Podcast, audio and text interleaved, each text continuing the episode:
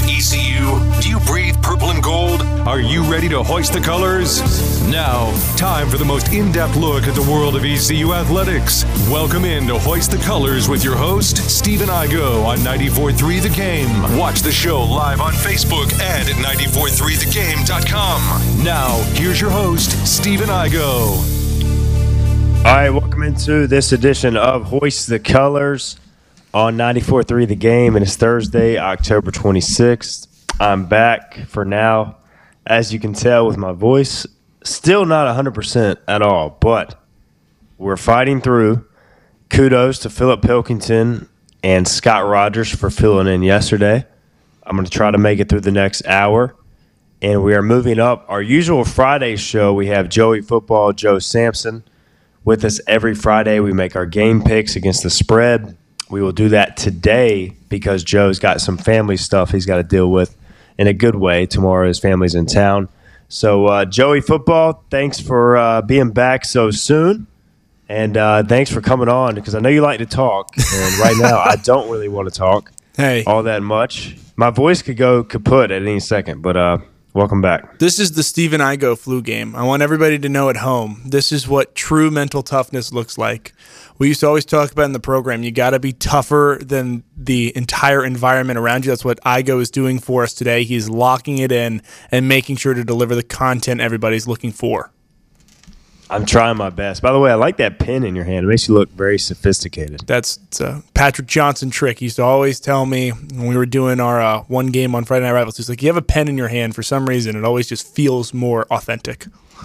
It does. So So, that's a good look. And, There you go. Uh, yeah, good look. Uh, Philip Pilkington, he is producing back in the studio.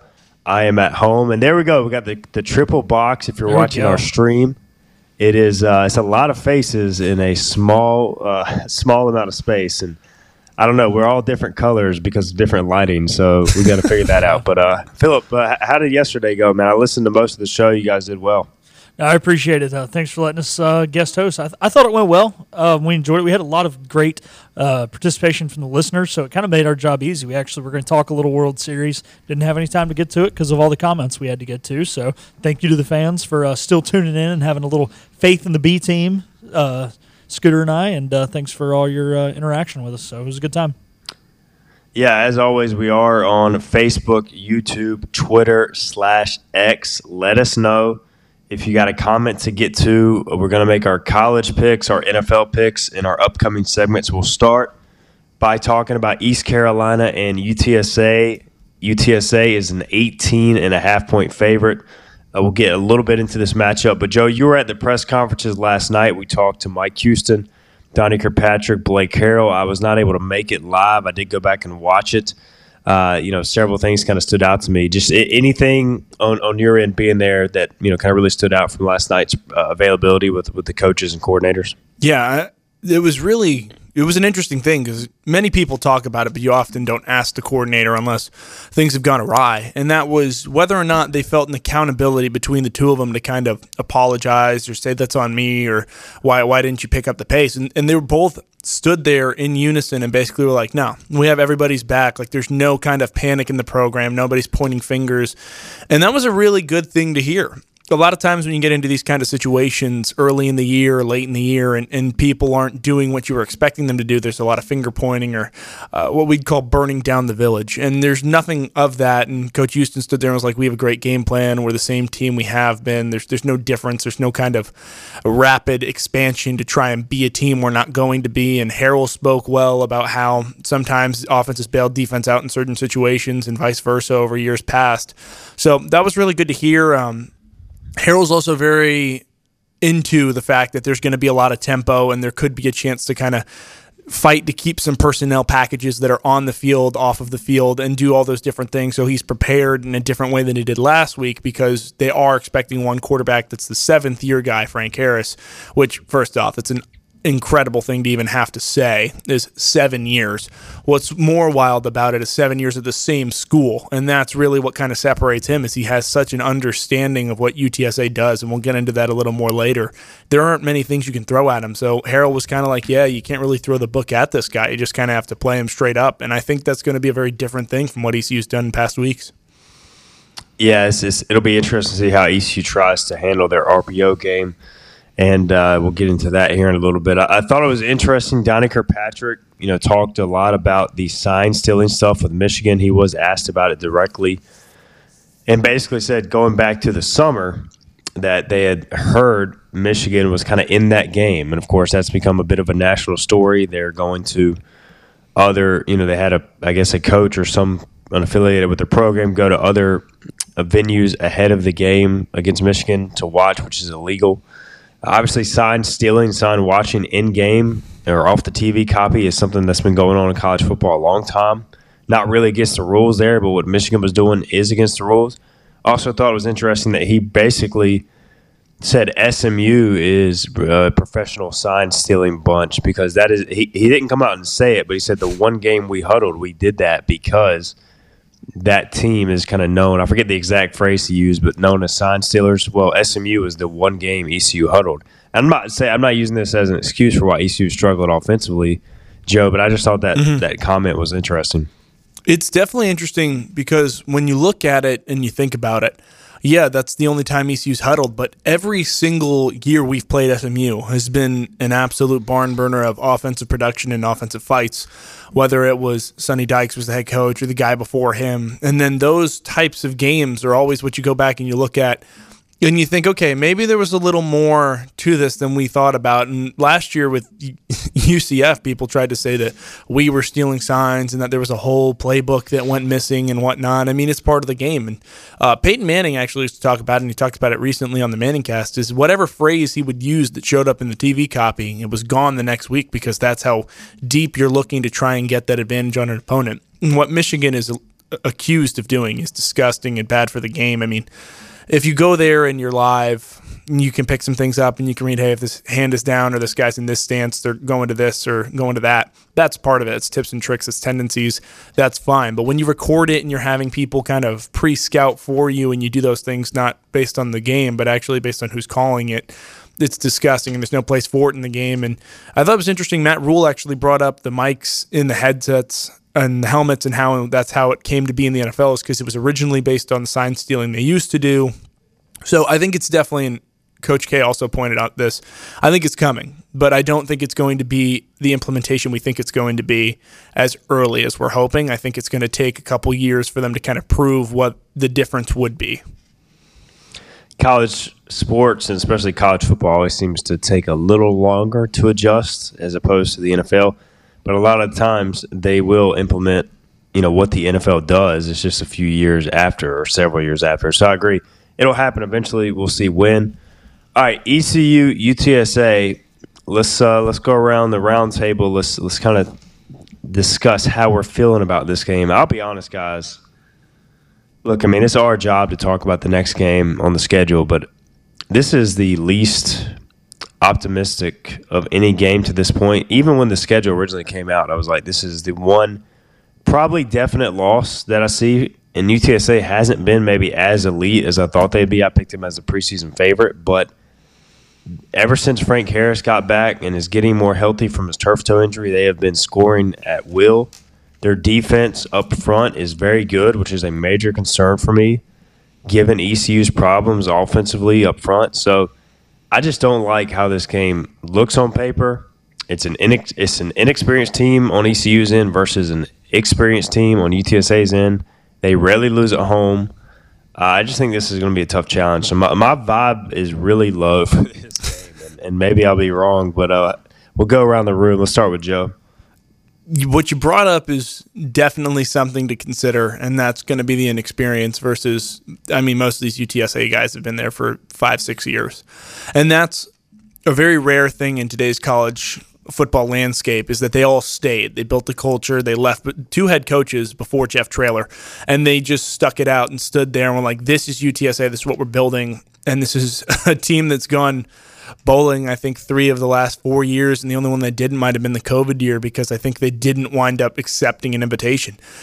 And when you look at that and you look at Frank Harris and you look at their running backs and you look at their big receiver and then you look at the linebackers and their defensive front, you do get nervous and you get concerned. But also, this is one of those games, and I'm not being a homer here, that East Carolina usually is counted out in and they find a way to play a tight ball game and it winds up being a 31-28 type game and, and they cover the spread and we sit here and we talk about what ECU did right but UTSA's experience so that's why they pulled it away. But this is one of those games where like I'm leaning towards it's going to be a lot closer than we anticipate. This is one of those games that you kind of circle on the calendar to prove everybody wrong and ECU's had a lot of things go wrong this season that they need to kind of correct and try and prove against people to I guess set the tone correctly for next season. And you don't want to say you're looking ahead to next season yet but as fans and as uh, talking heads, so to speak, we can do that. So I think this is the start of how you set the tone for next season. Philip, how you feeling? Yeah, you know, it's kind of they fit the mold, I would say, of a AAC team where they score a lot of points.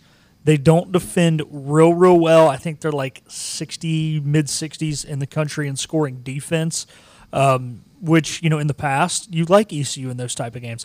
That does not fit the style of ECU right now, and unfortunately, when you have two teams that are different styles, and the fact that we are, stand better chances in low scoring games, they stand better chances in high scoring games, it usually goes to the team that's better as to what kind of game gets played. Well, ECU's going to have to score to win this game, and you know it's going to be tough to defend Frank Harris. I don't think that you know the defense is going to go out there and let up 40 points. I trust Blake Harrell and I trust, you know, the guys that he puts on the field as well as his staff. But when you look, I mean, this offense is explosive. Frank Harris can do it in a lot of ways. You know, they mentioned it. This kid graduated high school in 2017. This kid is my age and he's playing college quarterback.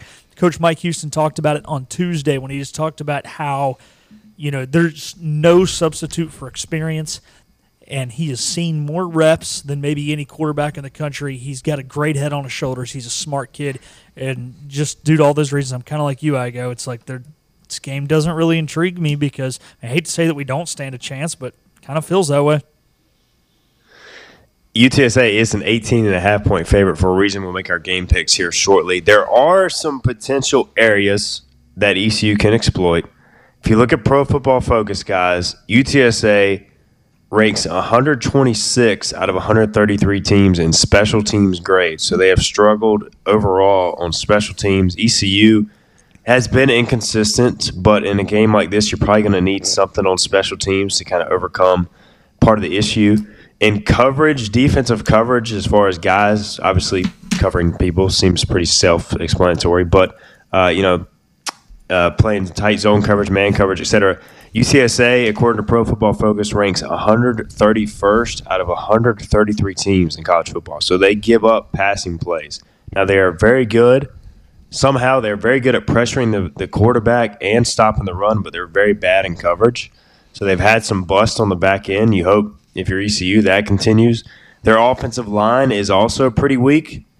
They grade out pretty poorly in pass pro and, and in run blocking, similarly to ECU, but the difference is – they've got such a good quarterback in Frank Harris that he is so smart he can overcome a lot of that with his decision making and getting rid of the ball quickly. So, Joe, when you hear all that, does that make you feel a little bit better maybe about ECU stick uh, hanging around in this game?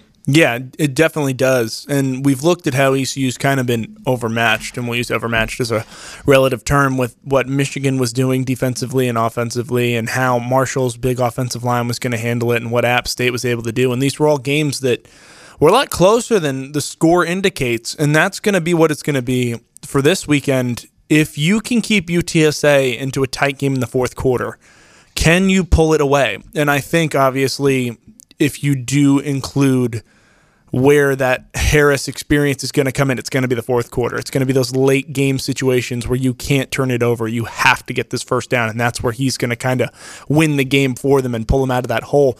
But I think this game's going to be a lot closer than what people are envisioning. And I know I, have sat up here and I've said some things that people are like, well, he's just being a homer. But I, I picked against him last week. I thought it was going to be a tight one.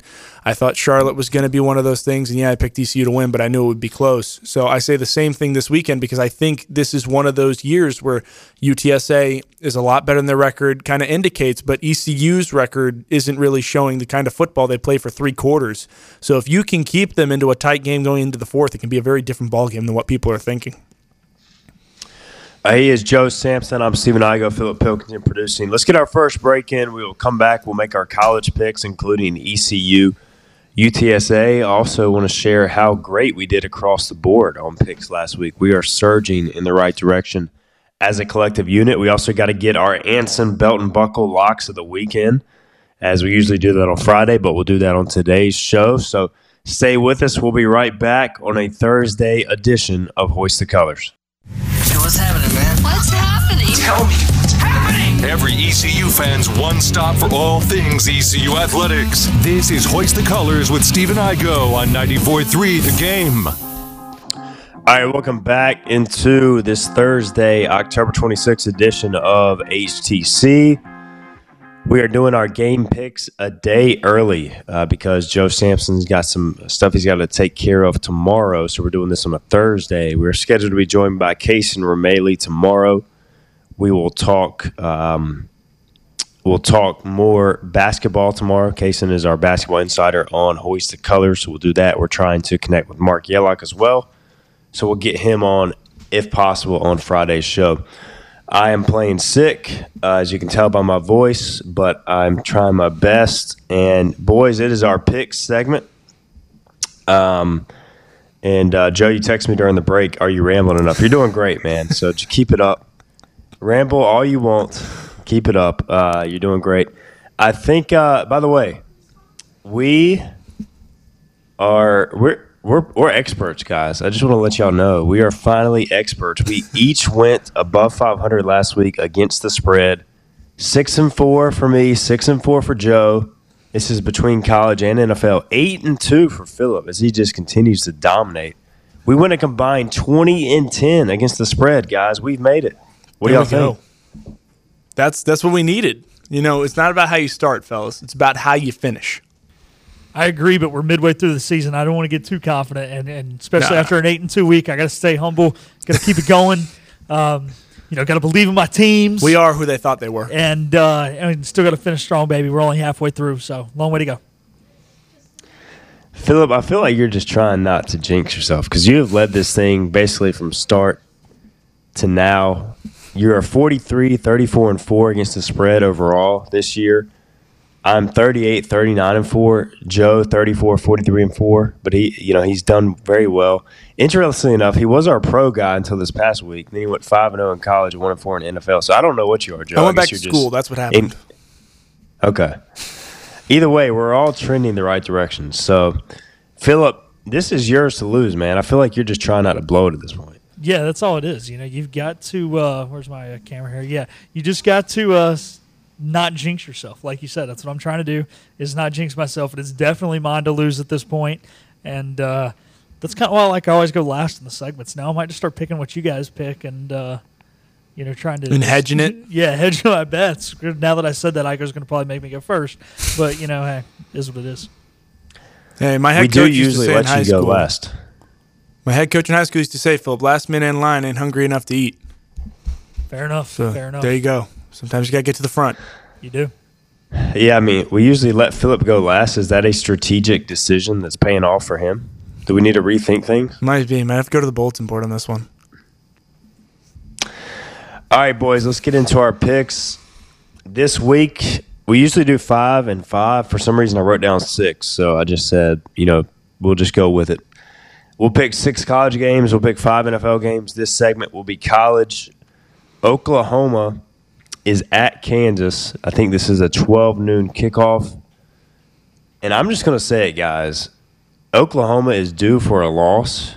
I think it happens this week. I think Kansas definitely covers the 10, and I think they might win outright. So give me the Jayhawks.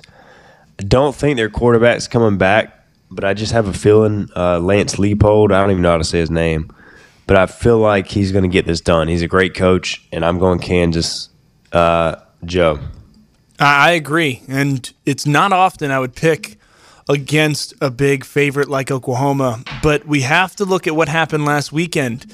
And Oklahoma almost lost it real quick against UCF and what would have been their first Big 12 victory. So I don't know if Oklahoma is what we think they are, and I think Kansas is a lot better than people want to give them credit for. So I take the Jayhawks at home as well. I would also lean outright. I really don't think it's going to be one of those things where it comes down to that last second cover. I think the Jayhawks are in control for a long time. I, Philip? um, I think this might be one of those where Vegas is trying to bait you guys into taking the Jayhawks. And uh, I think they're going to win some money on you guys. I think Oklahoma, I think they kind of get it figured out a few weeks ago in the uh, Red River, whatever we're supposed to call it now, showdown. I guess we're not supposed to call it a shootout Shootout. anymore. I thought we weren't supposed to call it that anymore. I don't even know what the hell they call I it. call it what I want. But anyways, um, I I think they kind of got it figured out. Then yeah, last week was rough, but you know UCF is still hungry. They've been hanging in every game. They just unfortunately haven't been able to come out on top. So uh, I'm going to go with uh, Boomer Sooner. I did see UCF and the Fighting Gyro Wilsons. They are a seven point favorite against West Virginia, despite being 0 and 4 in Big 12 play. So that's interesting. We'll see what happens there. We're not picking that game. I just I just thought it was interesting. Um, all right, Georgia against Florida. Are we allowed to call this still the world's largest outdoor cocktail party, or is that is I that think that's still appropriate. as well? That's what I would okay. have called it. I mean, that's what we're calling it. Uh, they are meeting in Jacksonville. Georgia is a 14 and a half point favorite against the Gators. The Gators are 5 and 2. I believe Georgia undefeated. Georgia 14 and a half. Uh, we let's tell you what, let's mix it up here. Let's start with Philip. Ah, I see. I like the strategy. There I go. Let me uh hang on. All right. Yeah, no, I like your strategy, but um Georgia is like one in seven or some crap like that this year against the spread. They're not very good. Uh, Florida's been getting up for big games. It's such an important game to them. It's a rivalry game. I think two touchdowns is just a little bit too many, so I'm going to go with the Gators. All right, Joe. If it was 13 and a half, I could maybe make the case for it, but 14 and a half means you either have to go for two on one of those touchdowns or you got to kick another field goal, which essentially makes it a three score game, which is almost impossible to cover. And every single time I have picked the dogs this season, I have been burned, which is why I'm taking Sunbelt Billy and the Gators to cover in the world's largest outdoor cocktail party. Georgia, or excuse me, Florida coming off a bye, and I'm just looking at their schedule, guys. I just I'm not sold on this team at all. Uh, they did beat Tennessee, but I don't really know how good Tennessee is. I'm not sold on Georgia. I'm gonna go. I'm gonna go Georgia. I think Georgia romps. I think they. Uh, I think they win by 20. I, I want so to point give out me the the dogs. We said the same thing when they played Auburn. I just want to point that out. I think we we kept picking them, and then they finally did it to Kentucky, though. At least That's I know true. I picked them against Kentucky, Yeah. and they finally killed Kentucky. So, but yeah, you just don't know what Georgia. I feel like Georgia's just going through the motions. It's just a matter of what Georgia shows up. Hmm. I wouldn't be surprised we'll if they see. blow this one. I mean, I don't think they're going to lose, but if they're going to blow one, this would be it. You think Billy Napier's got it in him? Sunbelt Billy, baby. Probably not, but you know, we're not talking about Florida coming out the there way- and stealing it. We're talking about Georgia blowing it. Total different conversation. Georgia, Georgia also coming off a bye, so both teams off a bye. Give me the dogs. All right, next game is East Carolina. The Pirates are going to San Antonio. They're going to take on UTSA. They're an 18 and a half point favorite. I I, I kind of am with you, Joe. Like I feel like this game is going to be close for a lot of the game. The problem is, I feel like eventually, just like the last few games, it's going to get away from ECU in the, the latter stages because they can't score enough points. And I think UTSA pulls away at the end. I think it's going to be one of those games where it's like 17 14, and then all of a sudden, the fourth quarter happens and it's like 34 17 or 34 14.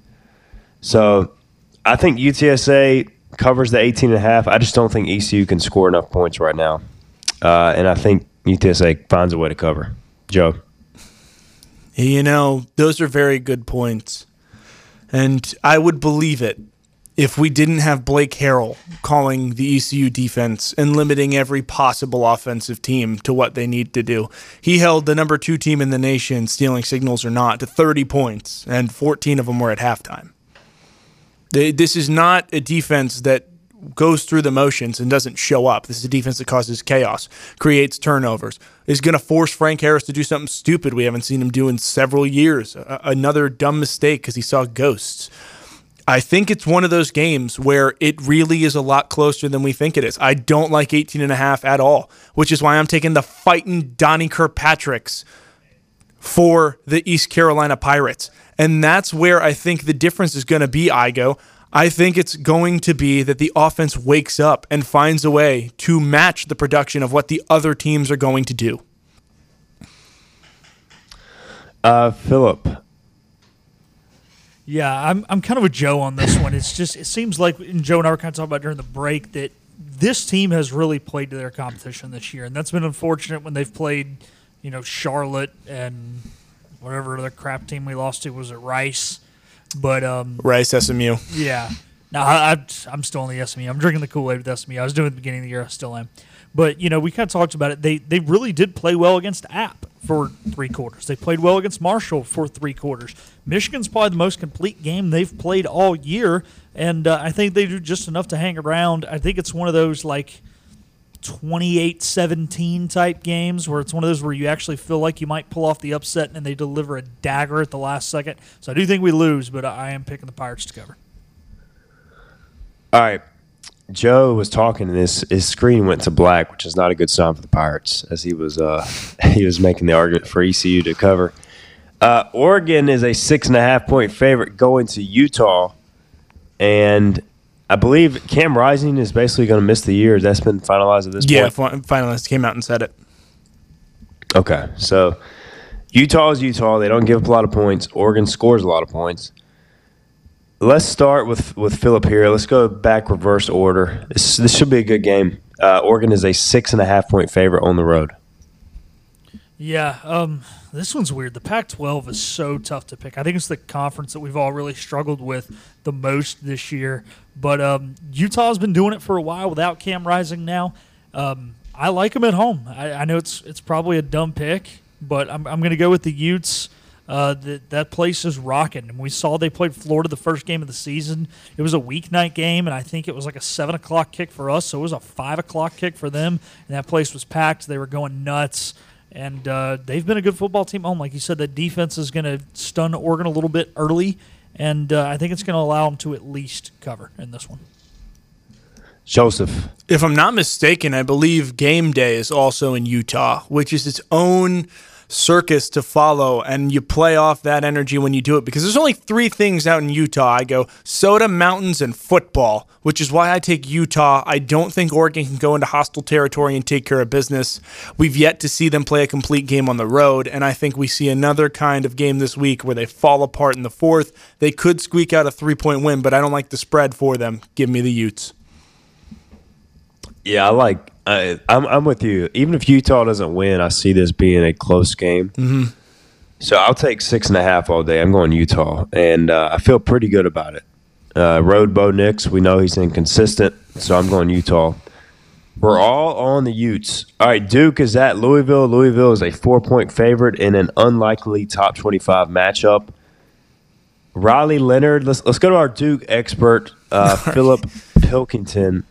What is the latest on Riley Leonard? Is he hurt? Like, he played last week, but he didn't look to be 100%. So, what's the latest there? Well, he played last week, and then he re-injured that same ankle. And when he did, the Duke offense just fell apart. That's what allowed Florida State to cover.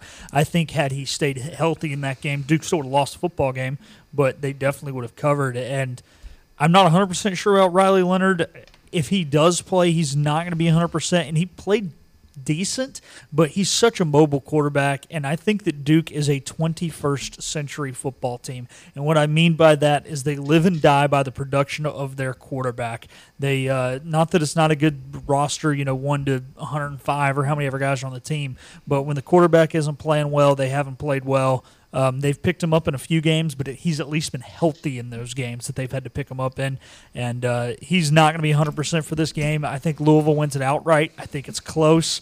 Um, but I I got Louisville by like a touchdown, maybe 10 points. So I'm going to get the Cardinals to cover in this one. Joe, what do you think? I think the same thing. And when I say that, it's difficult to try and put it into words how much Riley Leonard means for the Blue Devils. But the Cardinals play well, and they play well often this year. And we saw what they did to Notre Dame. They took an offense that looked like it was unstoppable the two weeks before they went into Louisville and just was stifled. I mean, Hartman threw, I think, two interceptions. It was a fumble, just bad ball. And when you can do that and force those opponents into getting the sets they don't want to do or the things that weren't in their game plan, you win before you can even step on the field. So the Louisville home field advantage kicks off. I take the fighting Jack Harlow's. I don't think it's close. I take Louisville outright and with the spread. Louisville off a bye and off a loss. The loss to Pittsburgh, their first of the year. So I think they come back motivated. I think, too, with the Riley Leonard injury. Duke, not the same team. So Louisville at home. I'm going Cardinals. Clemson is at NC State. Clemson has three losses already, guys. They are still a 10 point favorite at NC State. Uh, this game, we shouldn't have picked this game. This was my mistake. Yeah, can Uh, I I was about to say, why are we doing this? Both these They teams both are so lose. bad. There, moving yeah, on. Yeah. Oh, I don't even know what to do. Uh, should we just like cancel this game and not pick This it? can't. We did have six. yeah, we did have six, so So there we go. It's up to you. All right, it's your cancel call, it. but yeah, This I is mean, your show. Trust me, because when I looked at, it, I was like, really, do I have to pick this game? I don't know what's gonna happen. I don't think anybody. I don't wanna pick this game. They both. I wish I could pick against both of them. Yeah, I think they both lose by forty. You heard it here first. There. Anson Belt and Buckle lock of the week. First ever they double both loss. lose by forty. We are canceling this game. The refs win. That's my mistake, guys. The uh, Clemson LSU game, or excuse me, Clemson NC State game. If you want to watch it, enjoy that. Uh, let's instead answer this question from John Moody before our break. There's always that one team every year that starts one and five. He says and finishes six and six. Uh, they're usually from some conference like the MAC, but why not us? Why not ECU, Joe? Hey, I, I'd be the first one to tell you why ECU. This is a team that's only kind of putting together better performances, and I know the offense is what people are going to raise pitchforks for and try and burn down the gate. But the defense keeps you in games, and if you can find a way to stop them for 10 points and win with 13, it doesn't matter how many wins you have at the end of the season by three points. It matters how many wins you have. And there's no reason they can't do that, especially with the schedule coming up. All right. So the Pirates are going to finish six and six. You heard it here first. I tell you what, if they beat UTSA on the road, I mean, at that point, You got they can beat anybody on the schedule. Yeah. I mean, obviously Tulane's going to be a beast, but you can win that game at home. So, I like I'm not counting on it, but I, you know, never say never. It's not if they can find a way to score points. Yeah, if they find a way to score points, they can do it. All right, let's get a break in. We'll come back. We'll pick NFL games. We'll continue to laugh at NC State and Clemson because we can only laugh at teams this year and laugh with them because ECU is uh, struggling as well. But we'll uh, continue that conversation on the other side. This is Hoist the Colors on a Thursday. We'll be right back. Everything you need to know in the world of ECU athletics. This is Hoist the Colors with Stephen Igo on 94.3 The Game. All right, welcome back into this Thursday, October 26th edition of Hoist the Colors. It is uh, good to be back and uh, looking forward to making some more picks here shortly. We just made our college picks. We're now going to make our NFL picks here in a second. We first got As I see, uh, I tell you what, we see Joe Sampson. He's got on his uh, New York Jets attire the bucket hat, the sunglasses, all gas, no break. Jets coming off a bye, Joe. You got to be amped up, right? I'm fired up. I mean, if there was a way for me to have picked the Jets on the bye week, I would have. And guess what? They won the bye week, which isn't something you can often do, Igo. The Dolphins lose. The Bills lose. The Patriots find a way to make the Bills look worse than we did. The Jets won the bye week, and the Jets have continued to do things to put themselves in a position to run the table. I tell you what, your energy goes up a million degrees when you put on that attire. Yeah? You think And, this is uh, good, huh? But he might bang his head into a good. wall again. It wouldn't surprise Hey. me. Fired up. Just don't break any of our walls. I want Anything for Henry Garrett mad at me. I don't want to hit me to have to like him to land in Raleigh, come back from New York to a text. Uh, Joe broke our walls. We got No, a no, no. few comments, guys, on YouTube we'll get to before NFL picks. Uh, John, we were talking about, hey, hey, can ECU be the team that goes from 1 and 6 to 6 and 6? John says pull off the upset at UTSA, play up to a ranked Tulane team and win, win at FAU, grind out a 16 13 win at Navy. and then come home to grab the six win versus Tulsa, who have a losing record. John, I, look, I love the optimism, man. I would love nothing more than for that to happen because right now, as the team's beat writer, I am struggling to write stuff because it's this the same story all year. So I could use some wins. The fans could use some wins. Um, we'll see what happens Saturday. I'm not as optimistic, but hey, there's a path. ECU is still mathematically alive. I love the optimism. Uh, John Decker, golf instruction, uh, also says he just listened to Donnie Kirkpatrick's press conference. Has anyone asked Houston or DK about Jeter? I would love to see him get some experience.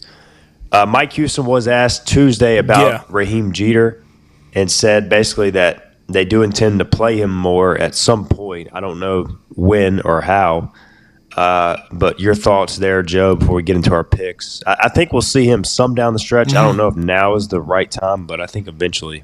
We've we've talked about it some, and the thing with that is, if you go back and you watch him for what he did in Campbell or not Campbell against Gardner Webb, excuse me, it was last year, um, and what he was able to do and how he kind of settled in, it's a very different thing than what you've kind of expected out of a guy like him who's so dynamic as an athlete. He was just kind of handing the ball off, playing point guard more than trying to make plays. And I think if you get to the point where you lose this week and next week you're looking at just four straight games of, of trying to find out what you have, you go to Jeter a lot more than you would anticipate.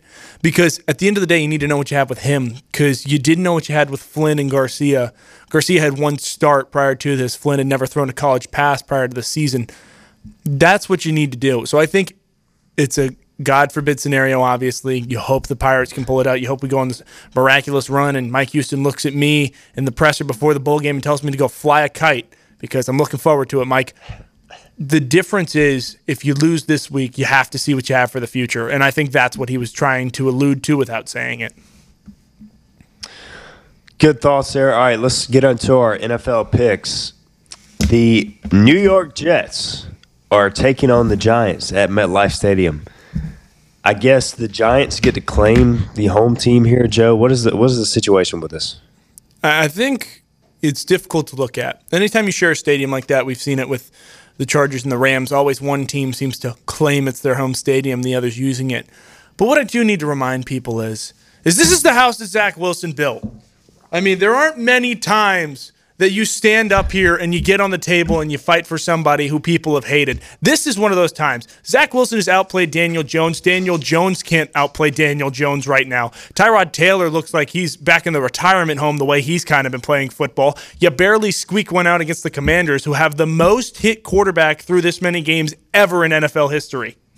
Ever and you try and sit here and say this is a Giants home game. No, this is Jets faithful showing up. We saw how excited they were in the preseason when Aaron Rodgers threw one pass to Garrett Wilson for a touchdown in a game that didn't matter. Imagine now when you have a chance to go above 500 and put yourself in the driver's seat to win the division. This is a Jets home game the whole way. I don't care what color we're wearing. I don't care who's got the end zones painted. This is Jets territory, which is why it's the Jets by more than seven, which is why it's my Anson Belt and Buckle lock of the week. The Jets by seven against the Giants. I don't have to hesitate when I say it.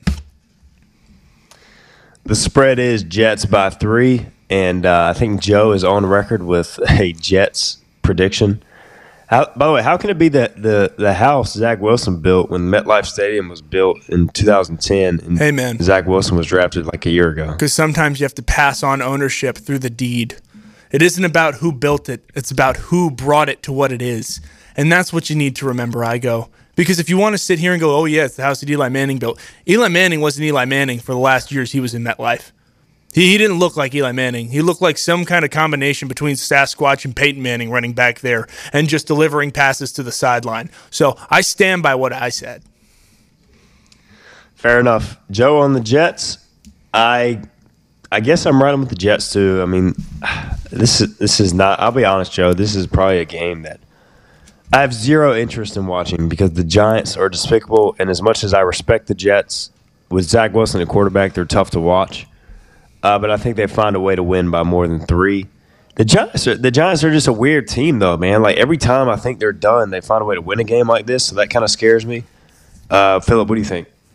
Um, I think that Joe will not be wearing his get up next week because I have an upset pick here. I'm going Giants. Yeah, they looked bad last week, but I think they're still a good football team. I think they got it figured out, and um, I think they're going to beat a Jets team who is not as good as them, one to 53 on the roster.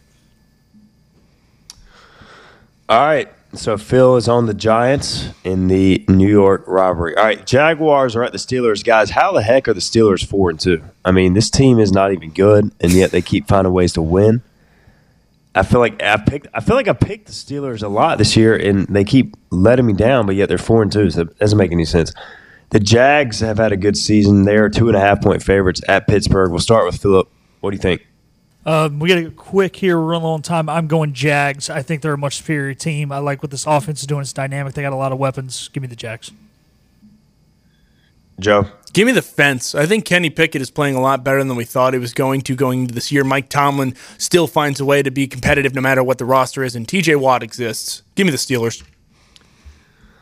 I'm going Jaguars on the road. I think I just think they're the better team, and I think the Steelers are going to be exposed. Tight, or excuse me, the Texans are at the Panthers. This is the Panthers' chance to get a win. The Texans are a three-point favorite. It's C.J. Stroud versus Bryce Young, and I'm just going to go ahead and tell you guys this is my Anson Belt and Buckle lock of the week. Lock it in. Panthers get their first win outright. Carolina. Joe. Well, Go ahead, Philip. Tell him. Feel- I'm Philip, glad go that we agree on our Anson Belt and Buckle lock of the week. Let's I go. go. The reason is Muhsin Muhammad and Julius Peppers are going into the ring of honor at halftime. The Panthers are going to be playing for them. Everybody is going to keep pounding from kickoff till the final whistle. Panthers Nation, baby. We're getting a win. Give me the Panthers. Joe, take us home. CJ Stroud teaches you he should have been the first pick. I stood on the table and I said he should have. And this is one of those games, and me and Philip were talking about it. Either you lose by 40 or you win by 10. There's no in between when you play with this kind of emotion, which is why I think it gets to be too much to this young, inexperienced team. Frank Reich doesn't know how to handle it. DeMeco Ryans exposes him. Give me the Texans. By the way, Anson Belt and Buckle Lock of the Week is presented by them. Are you game day ready? Visit ansonbelt.com backslash ECU. Check out their great collection of holeless belts, including ECU officially licensed belts, Anson Belt and Buckle, the official belt of ECU Athletics. All right, two more games to pick quickly, guys. The Chiefs are at the Broncos. These two teams just played, and now they're playing again. Kansas City is a seven point favorite. They've won like 75 in a row in this series. It- I don't know why I'm doing this, but I'm going Broncos to cover. and I honestly have a feeling they might win this game. I mean, eventually you gotta you gotta get lucky. So I'm going Denver. Uh, Joe.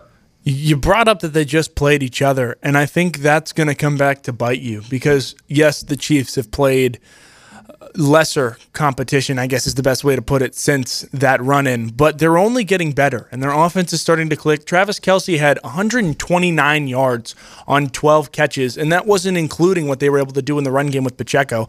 I'd take the Chiefs. I'm sorry, this has to be against the Constitution to just keep cruel and unusual punishment for you at this point, but it's going to be the Chiefs again. Phil. Give me uh, Taylor's boyfriend and the Chiefs. Fighting Taylor's boyfriend. I really hope Taylor Swift is in Mile High so she can witness the loss of her beloved Travis Kelce.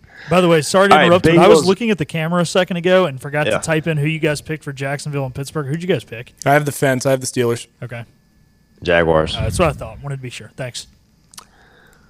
All right, Bengals at Niners. Final game. Niners are a three and a half point favorite.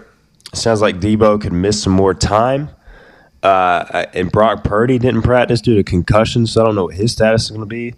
The Bengals are a weird team. The Niners are a three and a half point favorite at home. I don't really have a good feel for this game, but I'm just going to pick the Niners because I feel like they're due to bounce back after two losses in a row. Uh, Joe. You're also forgetting who's starting at quarterback for the Niners. Igo mononucleosis legend Sam Darnold is starting for the 49ers. I give it to the Niners as well. I don't think the Bengals are able to kind of capitalize on the mistakes that the Niners have been making like other teams have. I think it's going to be one of those that just pull away and stay in the driver's seat the whole time. Give me the Niners. Uh, I'm Phil. gonna, I'm gonna make it three in a row. I or I do not think they lose three in a row, so I'm gonna make it three straight Niners picks. Give me San Francisco. All right, there you go. There's our picks for week eight in the NFL and week nine in college football. Let's get our final break in. We'll come back. We'll have closing thoughts, wrap up the show. This is Hoist the Colors on a Thursday. We're live with Stephen Igo on 94.3 The Game. Hoist the Jolly Roger! Now, back to Hoist the Colors. All right, welcome back in. A few minutes left on this edition of the show. Appreciate Joe Sampson, Philip Pilkington today. And uh, guys, we don't have much time left. Today we sit here, we're 10 days away from East Carolina basketball starting. And my question to you both is Will you be in Minges Coliseum for the season opener on Monday, November 6th against Ferrum College? Will you be there? Some one of us has to be Yeah, back here that's a- that's a producing the game. for my director of sports. Yeah, we got to figure out who's producing the game. The other two, out of, between Joe, myself, and Dom, I would say two of us will be there, and one of us will be hanging out back here. So Somebody from Hoist the Colors will be in attendance. That's what that means. yeah, It sounds like you're both trying to find a way out. no, we're Is trying. what To, I'm we're trying to talk. We're trying to find a way to sitting get over in. here in the corner into. We uh, need somebody else to yeah, take into over so we can go. Fair enough. So- Dom, we can all however, stand Dom has been producing every football game. Dom needs to go to some sporting event. Poor But guy's been producing. Philip, everything. all three of us shirtless, HTC painted on our chests in the Minges Maniac student section.